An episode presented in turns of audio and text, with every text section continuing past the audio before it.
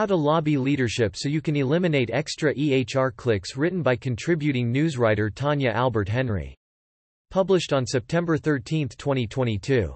When internist Daniel Dunham, MD, left Northwestern Medicine in 2015 to move across town to Rush University Medical Center, he found himself clicking his mouse about 600 more times a day as he cared for his patients. Both medical systems used the Epic EHR. But Northwestern system didn't require him to enter his username and password each time he sent an electronic prescription while already signed into the EHR. Rush's system did. It added up to about 10 minutes of extra work a day, nearly an hour a week that added nothing to patient care, but contributed to physician burnout. Dr. Dunham said during an episode of the AMA Steps Forward podcast on electronic health record optimization. When he asked about having the system changed to eliminate those clicks, he was told, Epic doesn't allow us to do that. Having moved from another healthcare system, Dr. Dunham knew that wasn't the case.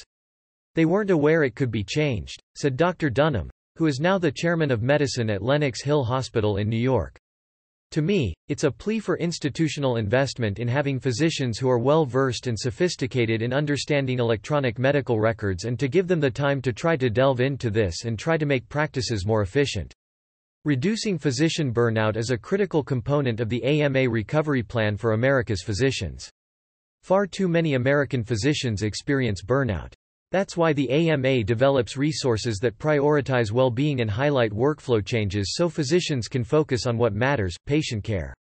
The AMA Steps Forward Taming the Electronic Health Record Playbook can help physician practices and healthcare organizations learn how to rein in the EHR workload and cut down on physician, pajama time. Overcoming obstacles. Dr. Dunham was ultimately able to get the EHR at Rush changed. He said physicians in other organizations who want to see changes first need to find out who the decision makers are. After that, physicians must understand the decision makers' perspectives and frame the arguments for change in a language that those leaders can understand.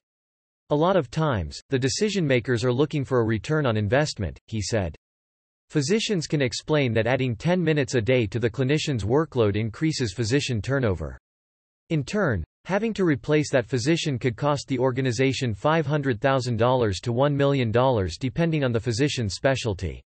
In addition, those added clicks make it more difficult for physicians to see patients, which doesn't help the return on investment on physicians who are in the organization.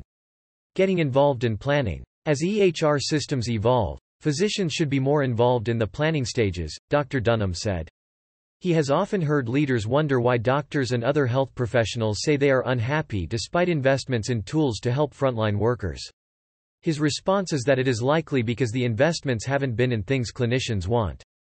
You really need to look for a partnership between busy clinicians and those who are doing the designing, Dr. Dunham said.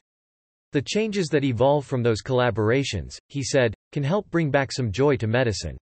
We are all looking to try to make our job sustainable, Dr. Dunham said. There's been tremendous stressors in the past couple of years.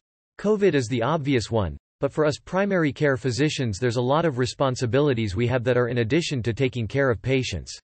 If we can try to minimize the time that we spend away from direct patient care, it's going to help eliminate our frustrations but it's also going to let us optimize our time with patients where our time is probably best spent.